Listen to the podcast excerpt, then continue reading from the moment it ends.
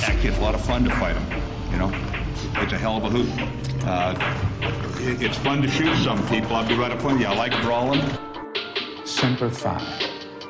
Well, if you've been a Marine, you know those words are a battle cry, a greeting. They're Marine shorthand for the motto of the Corps. Semper Fidelis. Always faithful.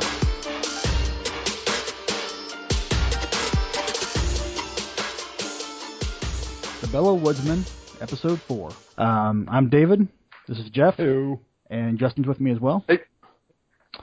And um, today, tonight, we're going to talk about a few things. We're going to talk about Jeff's trip to France to see uh, the real Belleau Wood.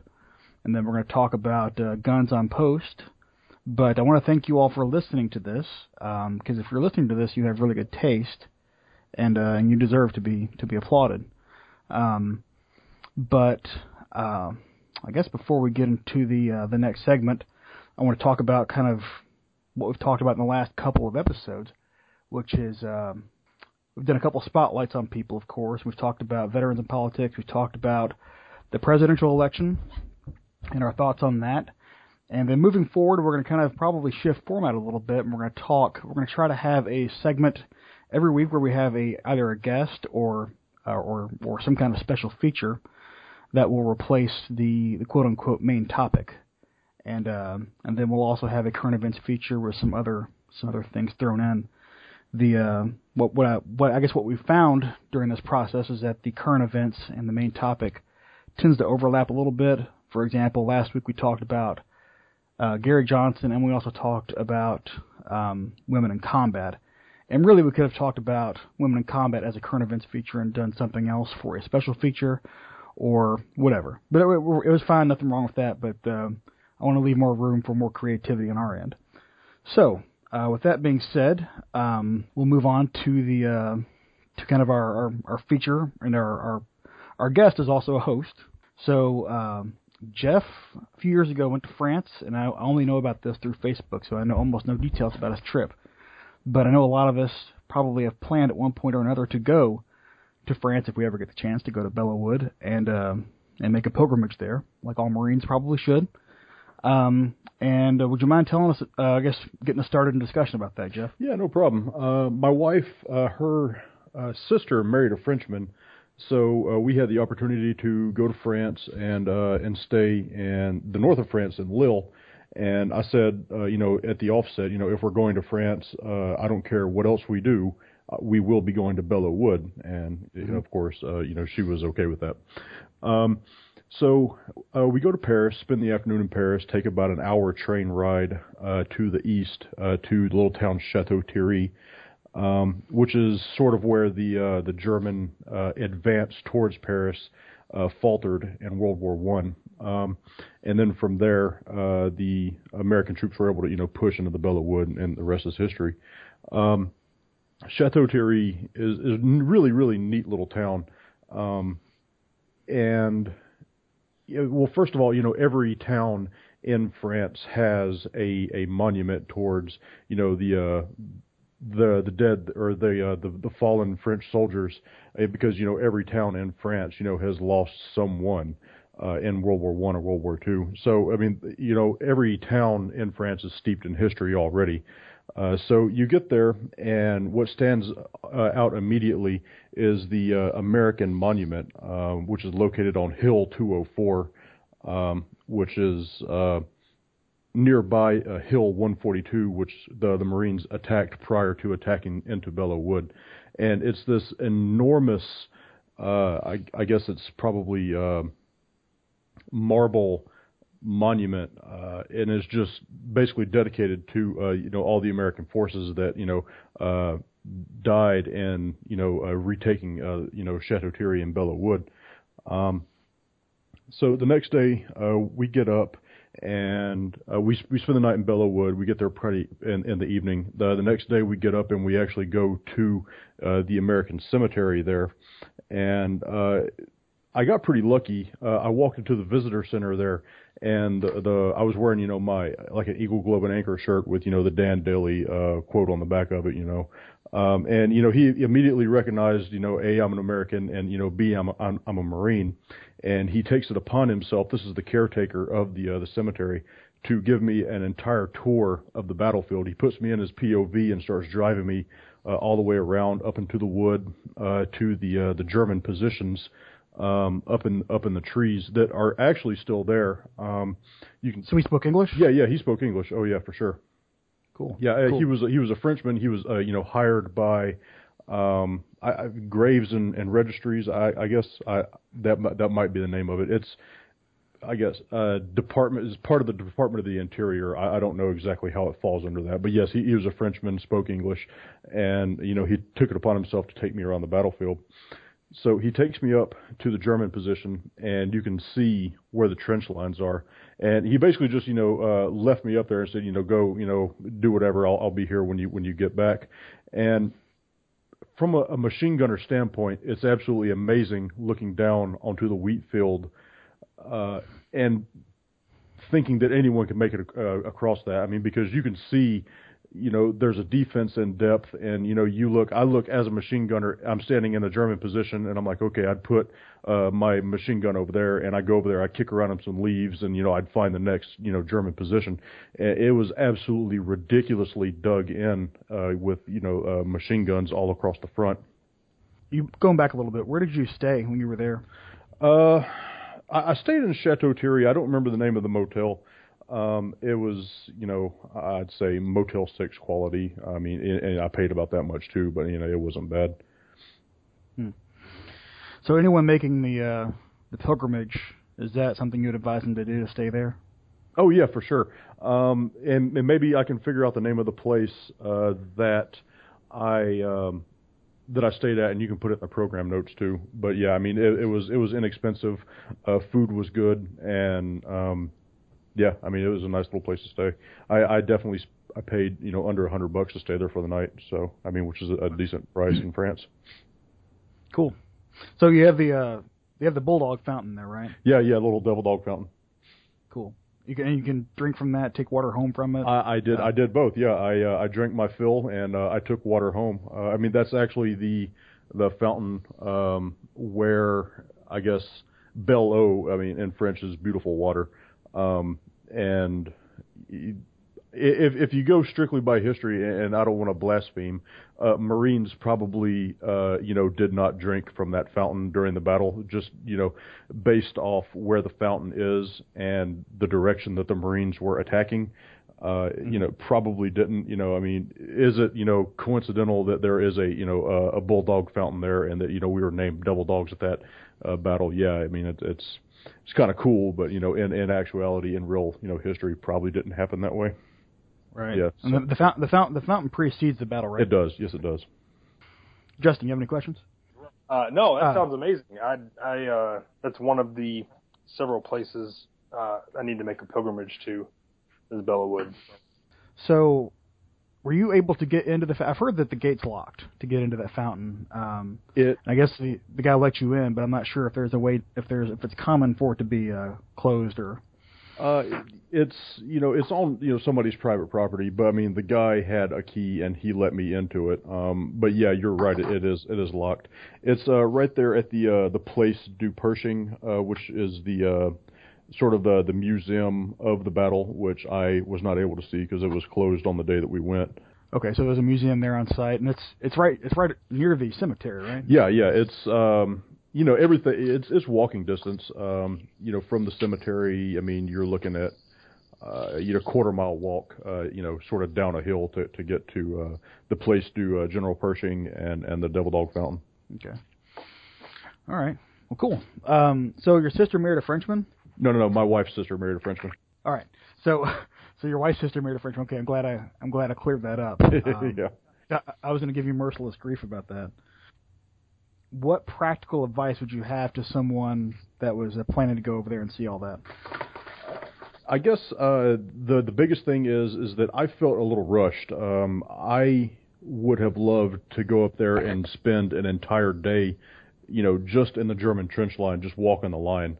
Um, you know, I, I probably spent about two hours doing it. Um, you know, and then you know I, we drove back around to the wheat field, and I spent you know just probably 20 minutes taking pictures of the wheat field. I mean, I, you know, go up there, um, you know, have a taxi drop you off, you know, tell them to come pick you up, you know, hours later. Uh, I, you know, if if you're a fan of history, you will not be bored up there. Uh, they've they've got. Uh, I mean, good God! I mean, the uh, the forest up there, you know, in the German position, you know, it's almost a virgin forest uh, now because no sawmill could cut any of the lumber there because it was so full of metal. So it's Yeah, I've seen I've seen pictures of like the um, the Verdun battlefield and all that, and that to this day the ground is so like mashed and just uh, uh, pocket pocked basically that it looks like um, like someone with cleats was just walking across the ground. yes. um, which is amazing. Well, all right. Well, thanks for all that. Well, uh, um, the uh, the, the. German cemetery also worth seeing. Um, you know, uh, a little bit off the site. Uh, I mean, if you- if you go to see one cemetery, I, I would advise you go seeing the other cemetery.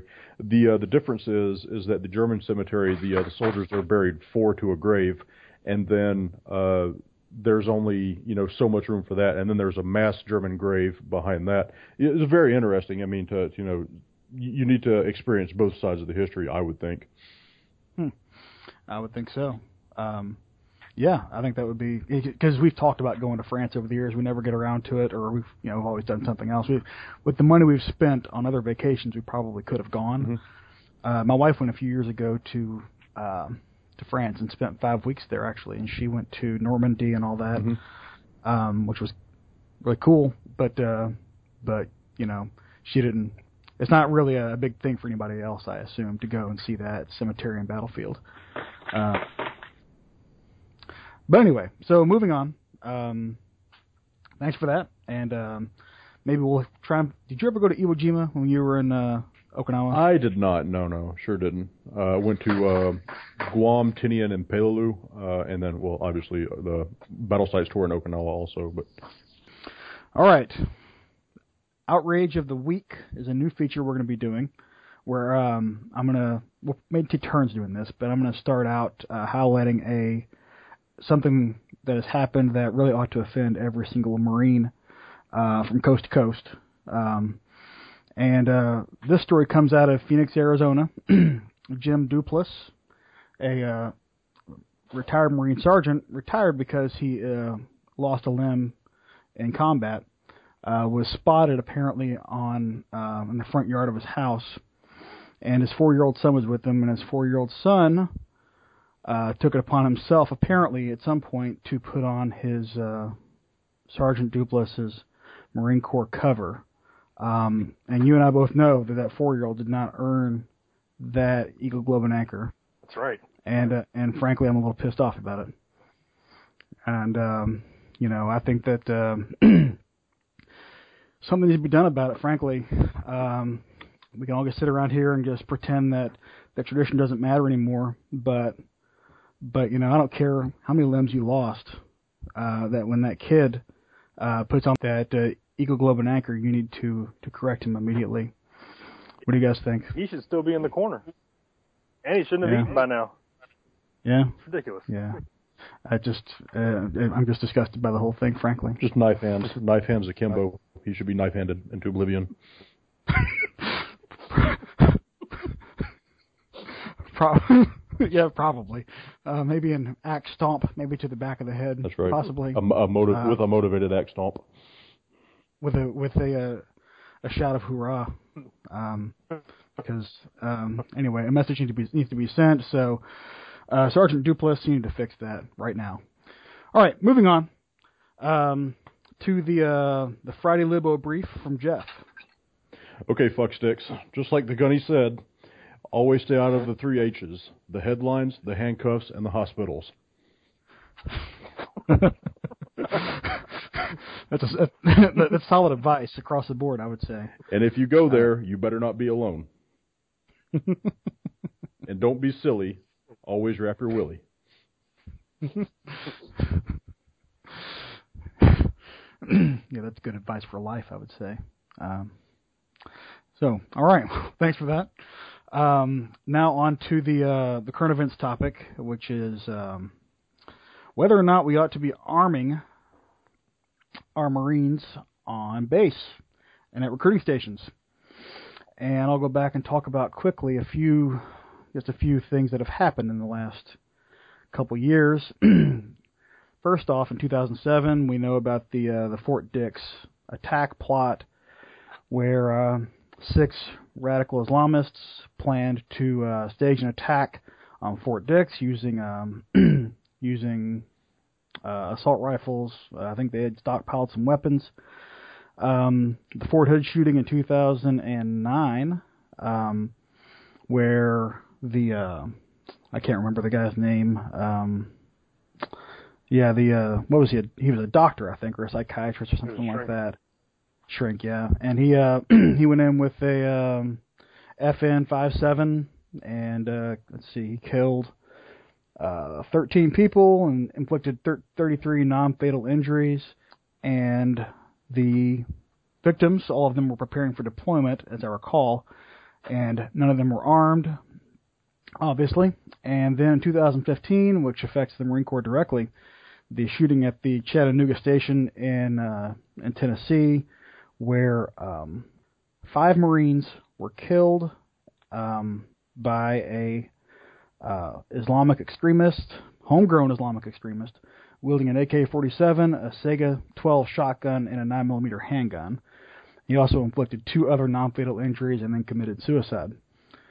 So, I guess the question here is whether Marines ought to be armed on base, whether that's good policy, whether the Marines at the recruiting stations should be armed as policy, should they have private weapons of their own that they're allowed to carry, should they um, be issued weapons when they're at recruiting stations or on base, should um, should how how would that how would that fit in with the you know the whole uniform requirements and all that stuff? Um, I guess that's that's the question, and it kind of the issues kind of fallen from the news a little bit since uh, all this stuff happened last year. It's kind of faded away, but I really think we're only one one more incident like this from happening, from it being discussed again in the news.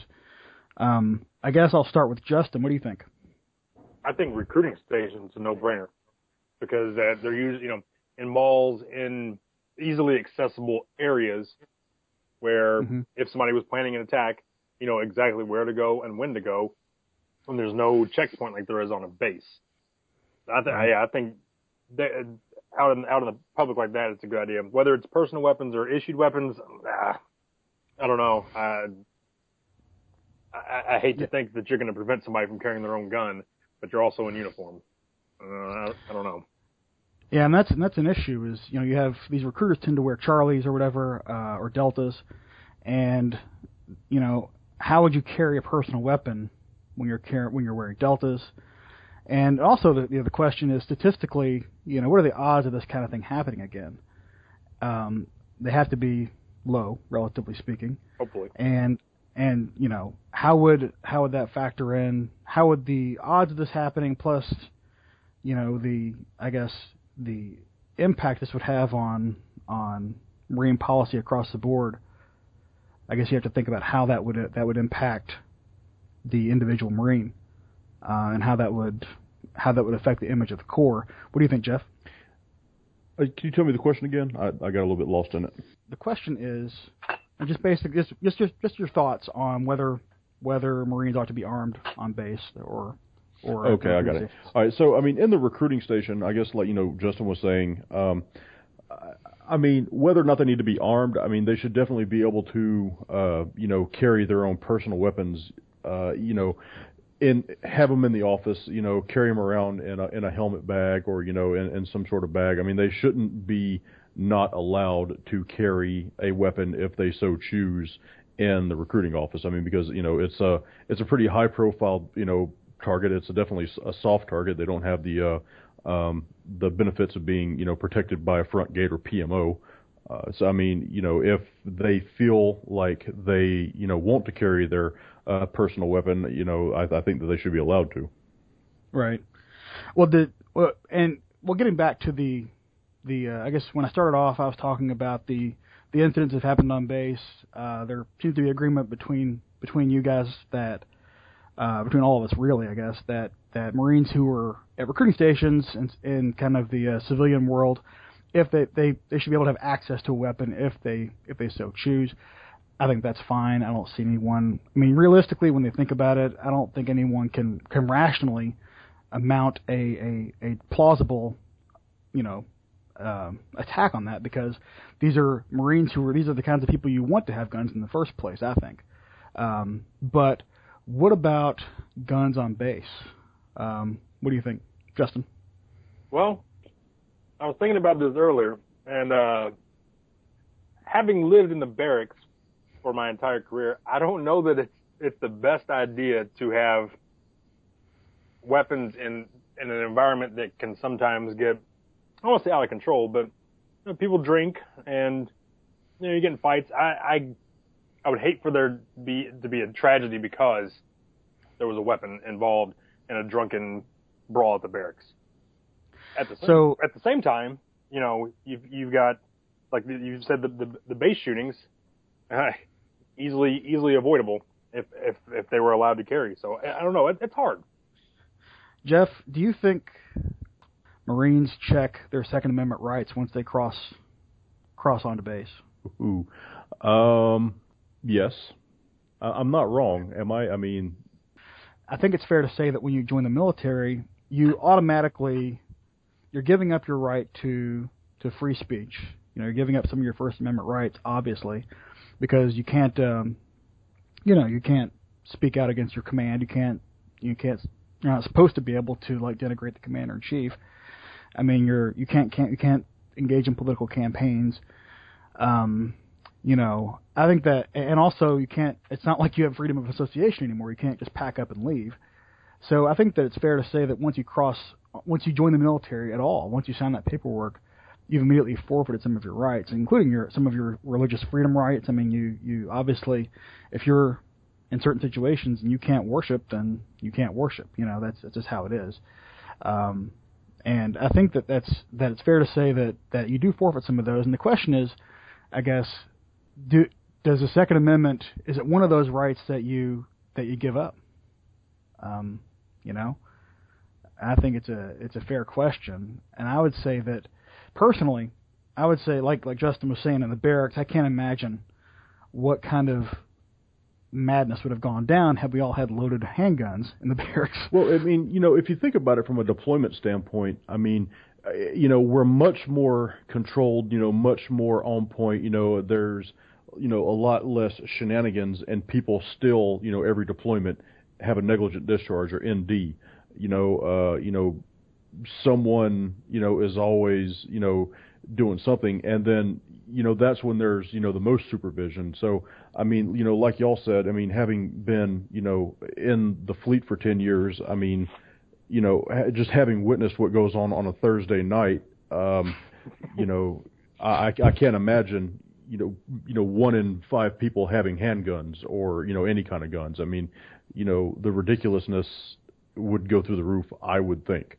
Of course, you know, maybe I'm not giving them the benefit of the doubt, uh, but You know, in my experience, I I think you're I think you're okay to not give them the benefit of the doubt.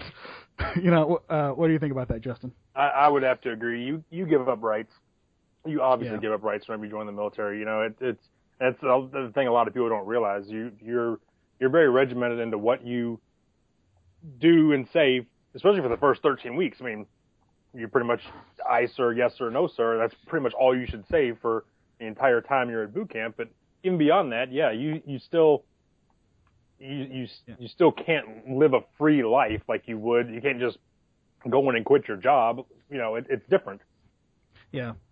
Well, and also, I think it's a, there's a deeper legal question that's never been answered that I, I'm aware of that that deals with Second Amendment among the active duty military. I think they've gone out of their way, or they've made steps to. A long time ago, I guess they made steps to accommodate Marines so they can have private weapons and live in the barracks, but you have to store those weapons in the armory. that's true. That's correct. Did you know anybody that had uh, weapons in the armory, Jeff? Uh, I yeah, actually, I I don't know who, but uh, I recall uh, there was a big kerfluffle or whatever. Somebody coming back off leave, you know, they've they've uh, got a weapon. They've got to, you know, tell their platoon sergeant. Platoon sergeant tells the first sergeant, and the first sergeant's, you know, like, okay, you got to go take your thing to the wep- uh, to the armory. I don't remember much more than that though. Yeah, I remember. It seems like I remember Ortega, who worked in the armory at the time, telling me that someone had a private weapon in the army, but I can't remember who it was um, or what the circumstance was. But it seemed like a, it was kind of a just an annoyance, kind of an odd thing to have laying around the armory. Yeah. Some, somebody's personal firearm. I wouldn't Um, trust it. Yeah, that that would. Marines got and sticky guess fingers. yeah, that's, that's true. It'd come back with uh, you know, with about a thousand rounds through it. You know. Mm-hmm. But uh, when and we we all of us were stationed in California, um, which had you know has you know Gestapo like gun laws even back then. Yeah. Um, I think that I remember one of the guys in the platoon. Um, I can't I won't say his name, but he bought a gun and had to jump through all the hoops of getting it registered and the waiting period and all that. Like, um, then he he lived on he lived in base housing, so he was allowed to keep it. But I still think there was a limit on the number of weapons you could have in base housing. I think, but I never lived in base housing, so I'm not really sure. Maybe someone can comment or send us a message on Twitter and tell us whether there was a limit in base housing on their base that they were they were staying at. But I think that you know what it comes down to is, you know, I, I'm a gun guy and I love guns and I, I have I have a few of my own and and uh, I have a concealed carry permit. I would be willing to bet that Jeff and Justin do as well. I'm a good Um, liberal. I don't own guns. Don't don't come knocking on my door looking for them. I'll bet. but but uh, um, you know, when it comes down to it, you got to think about the situation, and it's I guess it's the equivalent of of being in like a fraternity house or a college dorm. Um, I guess would you want guns laying around? And I think that as long as as people have reasonable access to the to the weapons, that it's okay. It's just a you know it's just it's kind of a hard question to answer. Period, because you think about those those lives that could have been saved at uh, Fort Hood, and if someone had had a weapon, anyone, you know, and it's, if I recall, I'm not sure how it all went down, but it seems like I think the MPs showed up finally and and and uh, and shot uh, Hassan, whatever his name was, Yeah, all the time. That's the thing. after he'd, after he'd already offed you know the people that he, that he killed. You know, I don't know. It's it's just hard. And you think about it, I I think that the whole gun control question, and all the mass shootings and all that stuff, speak I think more to a a cultural illness in this country than anything else. Because gun crime is actually going down, violent crime is going down. They say um, gun violence is is lower than it's been in a long time. They say They say. um, they say. But um, but I think that with the mass shootings and people seeking attention, it's it's kind of a, a cultural issue in this country that I think we need to deal with before we start talking about taking away people's guns. Um, and I don't think it's there's no way I can envision in this country anyway any any politician coming to office or any any group of politicians coming to office to try to seize weapons from people just because I don't think that I think that they'll appreciate pretty quickly that that would not have a good result. um, and you're going to take people who are law-abiding citizens and turn them into into violent criminals, basically. Um, but I digress. Um, so I guess we can all kind of conclude that maybe there's not an answer to the question. Is that fair to say? That's that's fair. I mean, it, it goes back to you know I have a we have policies at work that prevent me from from carrying a gun. You know, you can't carry Yeah. in the federal in the courthouses or federal buildings as it is. You know, Yeah. it's not it's not stripping of your rights, but you can't come in here with it. It's kind of the same thing on base, I guess, if you want to if you look at it that way.